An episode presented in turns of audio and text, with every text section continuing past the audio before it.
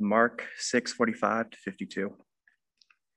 Immediately he made his disciples get into the boat and go before him to the other side, to Bethsaida, where he dismissed while he dismissed the crowd. And after he had taken leave of them, he went up on the mountain to pray. And when evening came, the boat was out on the sea, and he was alone on the land. And he saw that they were making headway painfully, for the wind was against them. And about the fourth watch of the night he came to them, walking on the sea. He meant to pass them by but when they saw him walking on the sea, they thought it was a ghost and cried out, for they all saw him and were terrified. But immediately he spoke to them and said, Take heart, it is I, do not be afraid. And he got into the boat with them, and the wind ceased. And they were utterly astounded, for they did not understand about the loaves, but their hearts were hardened. The Gospel of the Lord.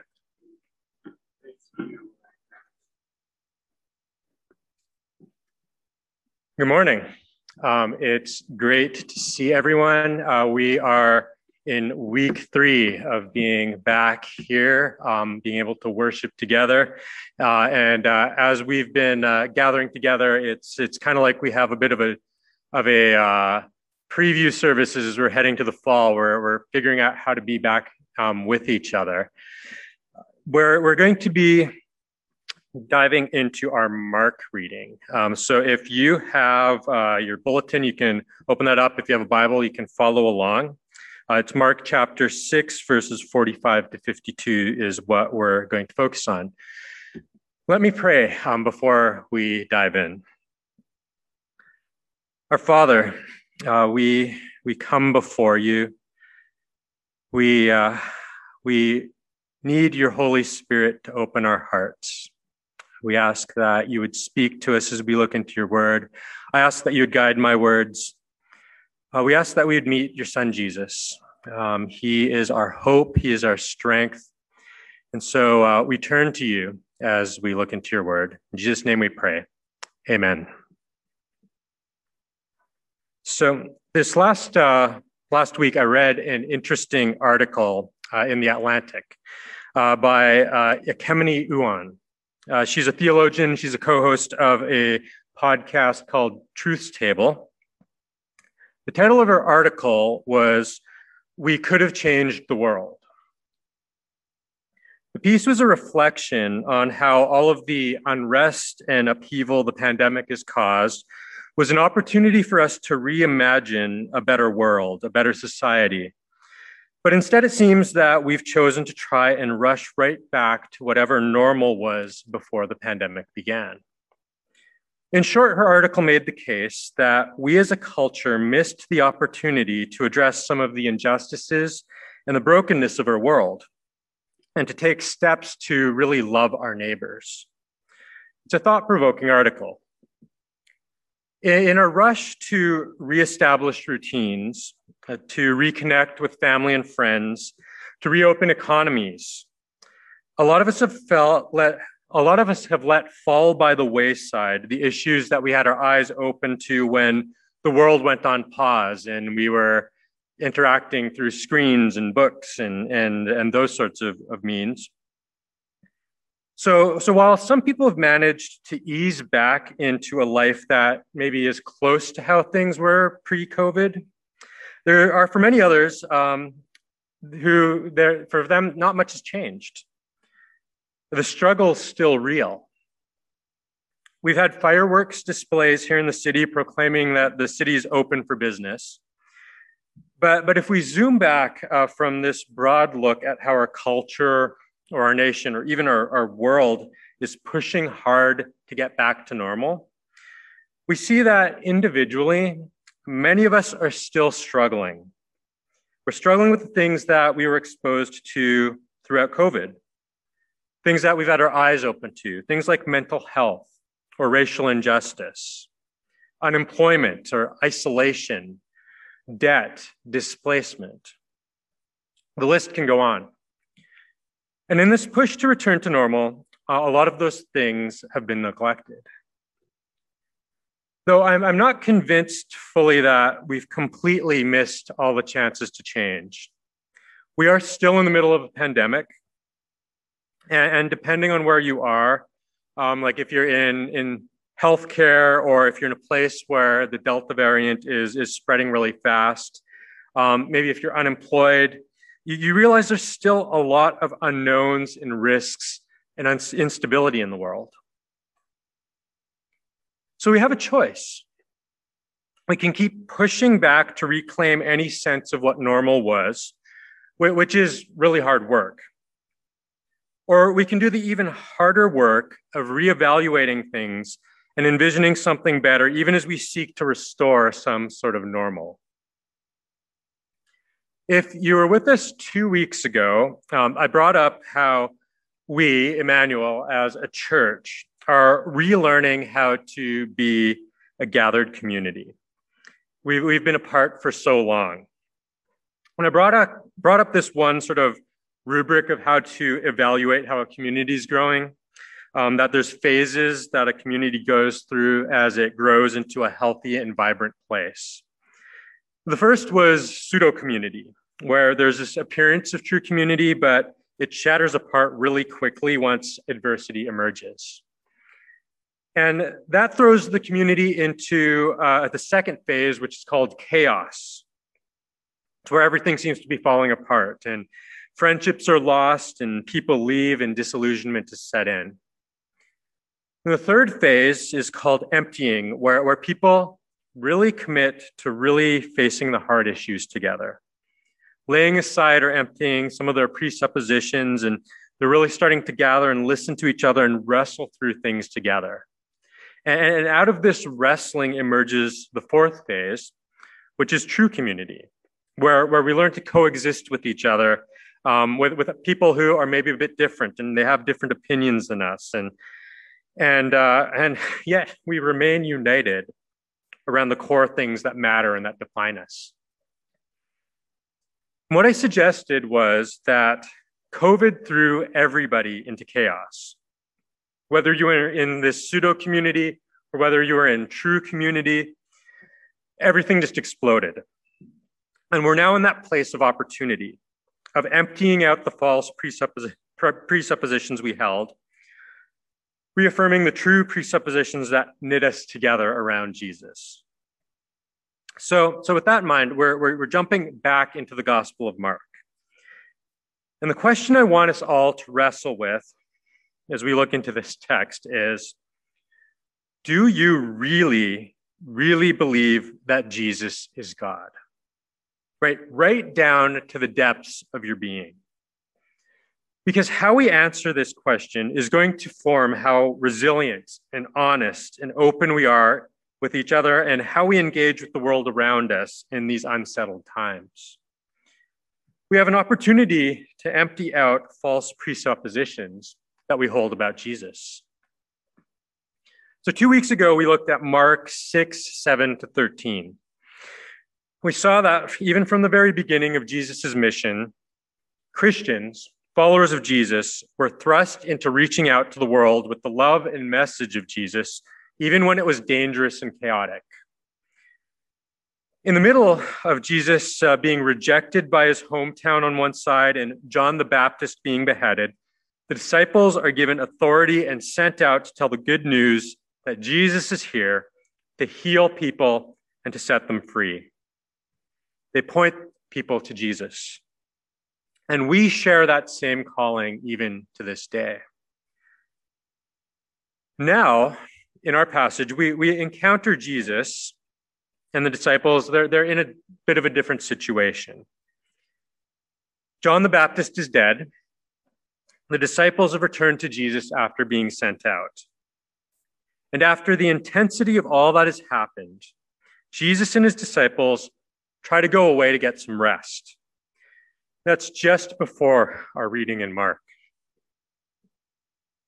But people, they recognize Jesus and the disciples, and they actually go ahead of them, and they're waiting for them when, when they get to where they're going.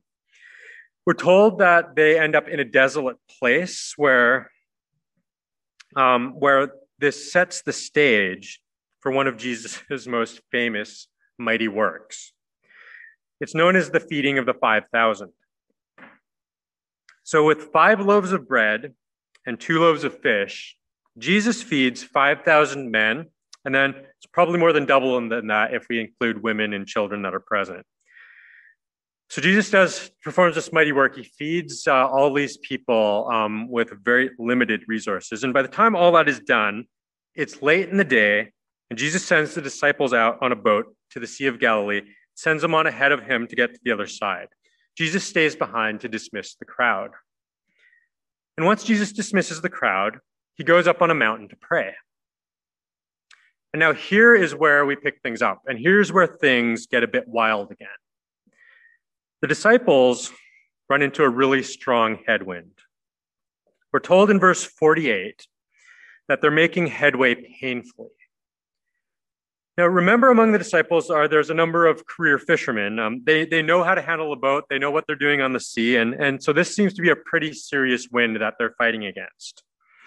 They're struggling to get to the other side of the lake. And now, sometime between 3 and 6 a.m., that's what the fourth watch of the night uh, night means. The, and, and they're probably pretty exhausted because they've been at it for hours.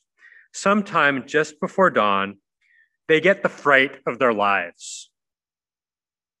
There's somebody walking on the sea.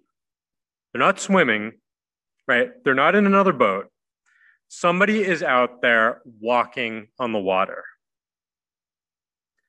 And it's not just that they're walking on the water, but, but they're walking into the wind that they've been striving against all night. It says in verse 48 that this person meant to pass them by, right? He's actually overtaking the disciples who are struggling in this boat, trying to get to the other side. And so the disciples, they jump to the, the only conclusion that they can, um, given the circumstances. They're, they're like, it must be a ghost, right? Like, people can't walk on water. Um, so, so they cry out in fear because they're terrified. Then uh, the ghost speaks, and the voice is a familiar one. It's actually not a ghost, it's Jesus. It is I, don't be afraid, he says. Is this comforting? Um, I, I, I, don't know. Um, Jesus then jumps into the boat, and immediately the wind dies down and all is still. The disciples are utterly astounded. What on earth has just happened to us? Let me zero in on the disciples for a few minutes. Does it strike you as odd the way they react to what Jesus does? I don't mean the fear that they experience when they see someone they don't recognize at 3 a.m. walking on the water in the middle of a really bad windstorm. I think that would throw anyone off. What I mean is that the reason we are given for the disciples' astonishment is not that Jesus walked on water and stilled the storm, but because they didn't understand about the loaves because their hearts were hardened. Right? It's not the display of power over nature that causes them astonishment. They're, they still can't figure out what Jesus did when he fed over 5,000 people. But what we'll find out as, as we look further is that both of these mighty acts of God are related. What we need is a little bit more context. This is not the first time that Jesus does something to the wind and the waves in the presence of the disciples. We go back all the way to Mark chapter 4. We find that they're on the water there. In Mark 4:35, it's actually the, the first of three events that take place on the water in the first half of Mark's gospel. So here in Mark 4, we're told that Jesus and the disciples are on a boat when a storm rises up. And Jesus is asleep down below the deck, and this storm is bad enough that the boat is filling up and they're in danger of sinking. The disciples wake up Jesus, who says to the sea, Peace, be still. And the storm dissipates, and all is calm everyone is afraid, right? And the disciples explain, exclaim, Who is this that even the wind and the seas obey him? Right? They're, they're, at that point, they're, they're, they're, they're kind of freaked out about what Jesus just did.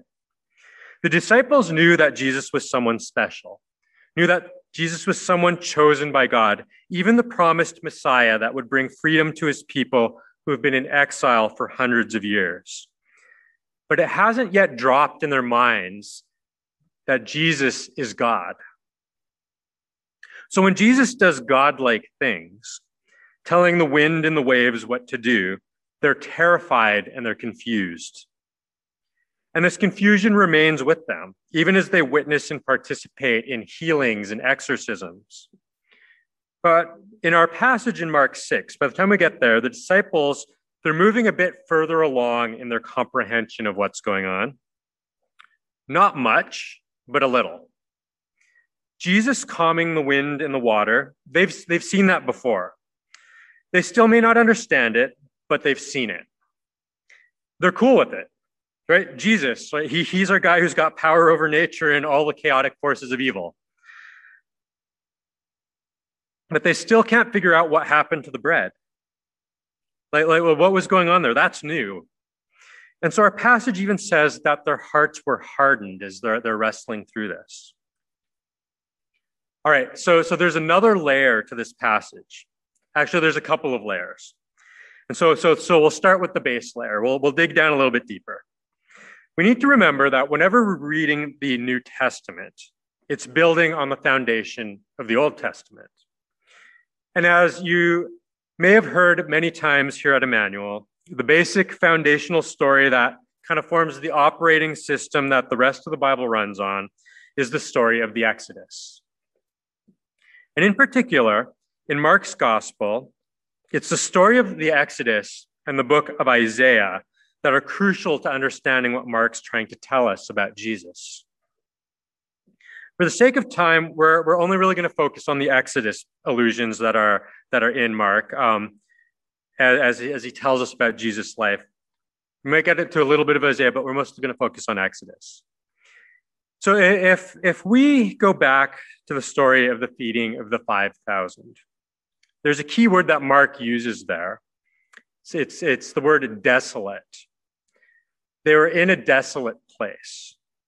Now, can you think about a time in the Exodus story where God's people were in a desolate place? Or how about a desolate place where God fed his people? This is actually an allusion to when the Israelites were wandering in the desert after leaving Egypt and God fed them with manna. What we're seeing here is Jesus is doing stuff that only God does. And this is throwing the disciples for a loop. But there's more.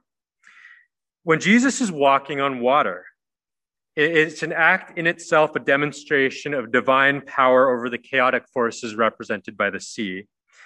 When Jesus is walking on water, we're told in verse 38 that Jesus was about to pass the disciples by, he was about to just blow by the boat. It's kind of a weird thing to happen. Why would Jesus uh, apparently try to attempt to pass them by, especially when they're struggling? Now, again, this is an allusion to the Exodus narrative. And again, it is Mark highlighting for us Jesus' divinity. The phrase to pass by, it's actually one word in the Greek, and, and it's used in the Greek translation of the Old Testament twice. Both times it is used in reference to God passing by one of his people and revealing his glorious presence to them. So we actually find it in Exodus chapter 33. This is when Moses asks God to show him his glory. Right? Mo- Moses is like, God, I want to see your glory. And God responds uh, to Moses by basically saying, Moses, um, you, you, you can't look at me face to face. You can't do that and live. It's too much for you. But I'm going to pass by and you can get a glimpse of like the top of my back I think that's about all you can handle, right? I'm going to pass by. And so God passes by and Moses just just gets a glimpse of God's glory, of, of God, God's, God's weighty presence. So we find when Jesus is about to pass the disciples by, he's not actually ignoring them. He's not racing to the other side to beat them there and surprise them. As Jesus passes by, it's as if he wants to give the disciples reassurance of his divine presence with them. He wants them to see that he's God. All right, so one more Exodus reference, and, then, then we'll kind of tie it all together. The reason the disciples were having such a hard time processing, processing what is going on with Jesus, we're told it was that their hearts were hardened. This might seem like a surprising thing to read, right? We expect Jesus' opponents to have hard hearts. You know, that, that is that they're, they're, they're disobedient, they're dull, um, or they're obstinate in their resistance. But the disciples, and when we think back about the Exodus, right? The one prominent figure who had a hard heart that jumps out at us in the book of Exodus was Pharaoh, right? Pharaoh's the one who kept God's people in bondage and would not release them. He was the number one enemy there. He was the one who had a hardened heart, a hard heart. And now it seems like the disciples have more in common with Jesus' opponents than with Jesus right now. And all this time, all the while, they've actually been actively participating in Jesus' mission. Like they've signed on, they're, they're, they're all in. They, they've left homes, they're following him around. Do you ever feel like the disciples? Maybe it's hardness of heart, right? Actively not really wanting what Jesus wants or not believing who Jesus is. Or maybe it's just like utter confusion about who Jesus is, right? I thought I signed up for this, and now there's this. And it's just like, whose kid is this? Right? Like, like who is this? I, I don't know what's going on now that I've chosen to follow Jesus. Maybe it's it's it's wanting to embrace one aspect of who Jesus is, but not the whole package. Right? It's like I think Jesus is a great moral teacher. Or I think Jesus is a wise sage, or, or he's a noble leader, or, or he's a radical revolutionary. And, and like, I think Jesus embraces all of those things, but he's more. He's more than that. Maybe, maybe you've started to follow Jesus because because just one of those things about him has gripped you. Or, or maybe you're, you're just in a place where, where you're thinking about following him and, and, and he's intriguing. But what Jesus calls all of us to do is simply to follow him. We don't have to have everything completely figured out right away when we choose to follow him, but the call's there to follow Jesus. These disciples we were reading about left everything to follow him. They've been in the thick of things. They've seen people healed and delivered. They've experienced Jesus' power, and still they are confused. And you know what? That's okay, right? It's okay that they're confused. And, and, and the reason that it's okay is because they're not going to remain confused. And do you want to know why they're not going to remain confused? It's just that Jesus is not going to let them stay there, right? And if you're, you're in that place now, Jesus isn't going to let you stay there either. We're called to follow Jesus. And you know what? We all mess it up, right? We fail at it. We're really good at failing it. How? Well, sometimes we just assume that we know what Jesus' mission is and we plow ahead and we end up hurting other people. Sometimes we just rest on our own presuppositions about who Jesus is and what he demands of us right? Surely Jesus won't put me in a position where I need to risk my reputation or my career or my friendships. Sometimes we settle for just being nice and comfortable and not speaking up in the face of injustice. Or we shrink away from confronting all the dark stuff that's in our past, or even in, in like our country's past. Sometimes we don't really deeply believe that Jesus is God. Sure, we might have just recited the creed altogether, and, and we might pay lip service to the idea, but when we get out into the instability of the world, our idols get exposed, and our conception of Jesus is revealed. Right? Our idols are the things that we rely on instead of Jesus. They're the little false gods that we turn to and, and that, they shape who we are and what we do. Often, um, all this is centered around control and security. We want to be in control. We want to feel secure. And frankly, in the pandemic, like that's just kind of hit right at the heart of those things. I want, I want you to notice how Jesus keeps putting the disciples in situations that are way beyond their control and seem to threaten their security. It's not because Jesus wants to make them miserable. What he's doing is he's exposing the lies in the depths of their hearts that they probably aren't even aware of, those things that we tell ourselves. Their idea of who Jesus is just isn't big enough, and Jesus wants to expand that. Did you ever notice um, that uh, Jesus does something in our passage? Did you notice that Jesus does something that God actually didn't do in his encounter with Moses? Jesus turns to his disciples, right? He doesn't keep passing them by. He stops. He looks into their eyes. He says, Take heart, it is I. Do not be afraid that phrase, it is I, it's actually the divine name for God that God had told Moses I am. It's also an allusion to the prophet Isaiah, where in Isaiah 43 11, it says, I, even I am the Lord, and apart from me, there is no Savior. Jesus is God turning to us so that we can see God face to face. Here at Emmanuel, we say, say a lot that we exist to see, describe, and reflect the beauty of Jesus Christ. And here we see Jesus, who is God, who has the power over the wind and the waves, who feeds his people in the desolate places. He comes to us in our brokenness. He comes to us in our false understandings of who he is. He comes to us in our misguided zeal to hold on to control and comfort. And he gets into the boat and the winds grow calm. There's another thing that Jesus does that deviates from the Exodus story. Pharaoh, in his hardness of heart, is ultimately hardened by God into a place of judgment and destruction.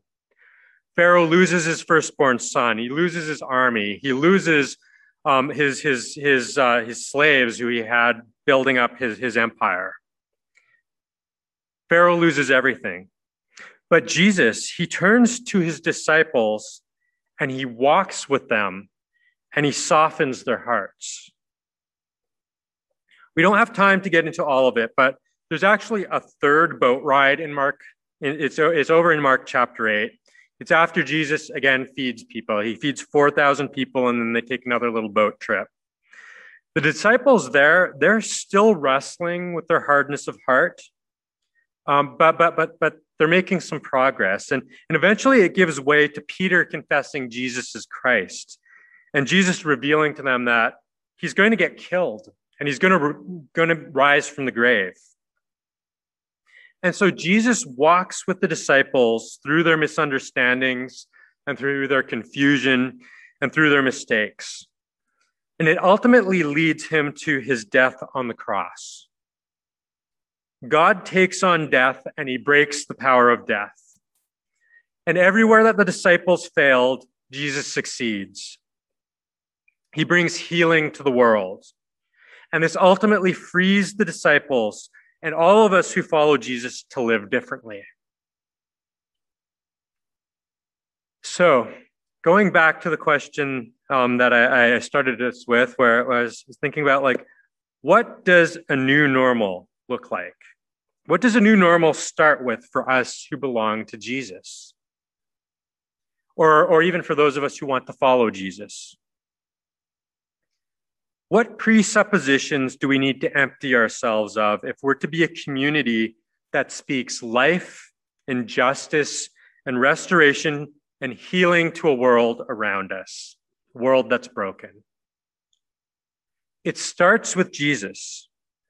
It starts with Jesus as God, Jesus who calms the wind, Jesus who feeds people in the wilderness, Jesus who turns to us so that we can see the face of God. Jesus who walks with us through all our missteps and our misunderstandings. Jesus is God with us.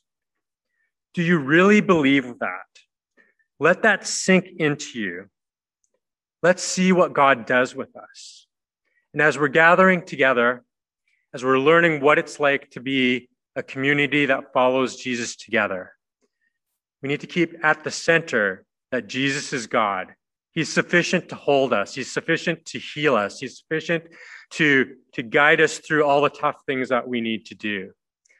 And as we do that, we're going to reflect the beauty of Jesus to the world around us. Amen. Amen.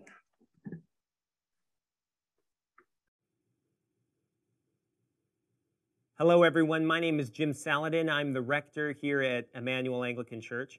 Uh, our church exists to see and describe and reflect the beauty of Jesus Christ for the flourishing of our city. And I hope this podcast encouraged you in that way towards Christ. If you're here in New York City, we'd love to see you. Please join us on Sundays at 11 a.m. Generosity drives everything we do at Emmanuel. And if you'd like to contribute, please visit www.emmanuelanglicannyc.com slash give.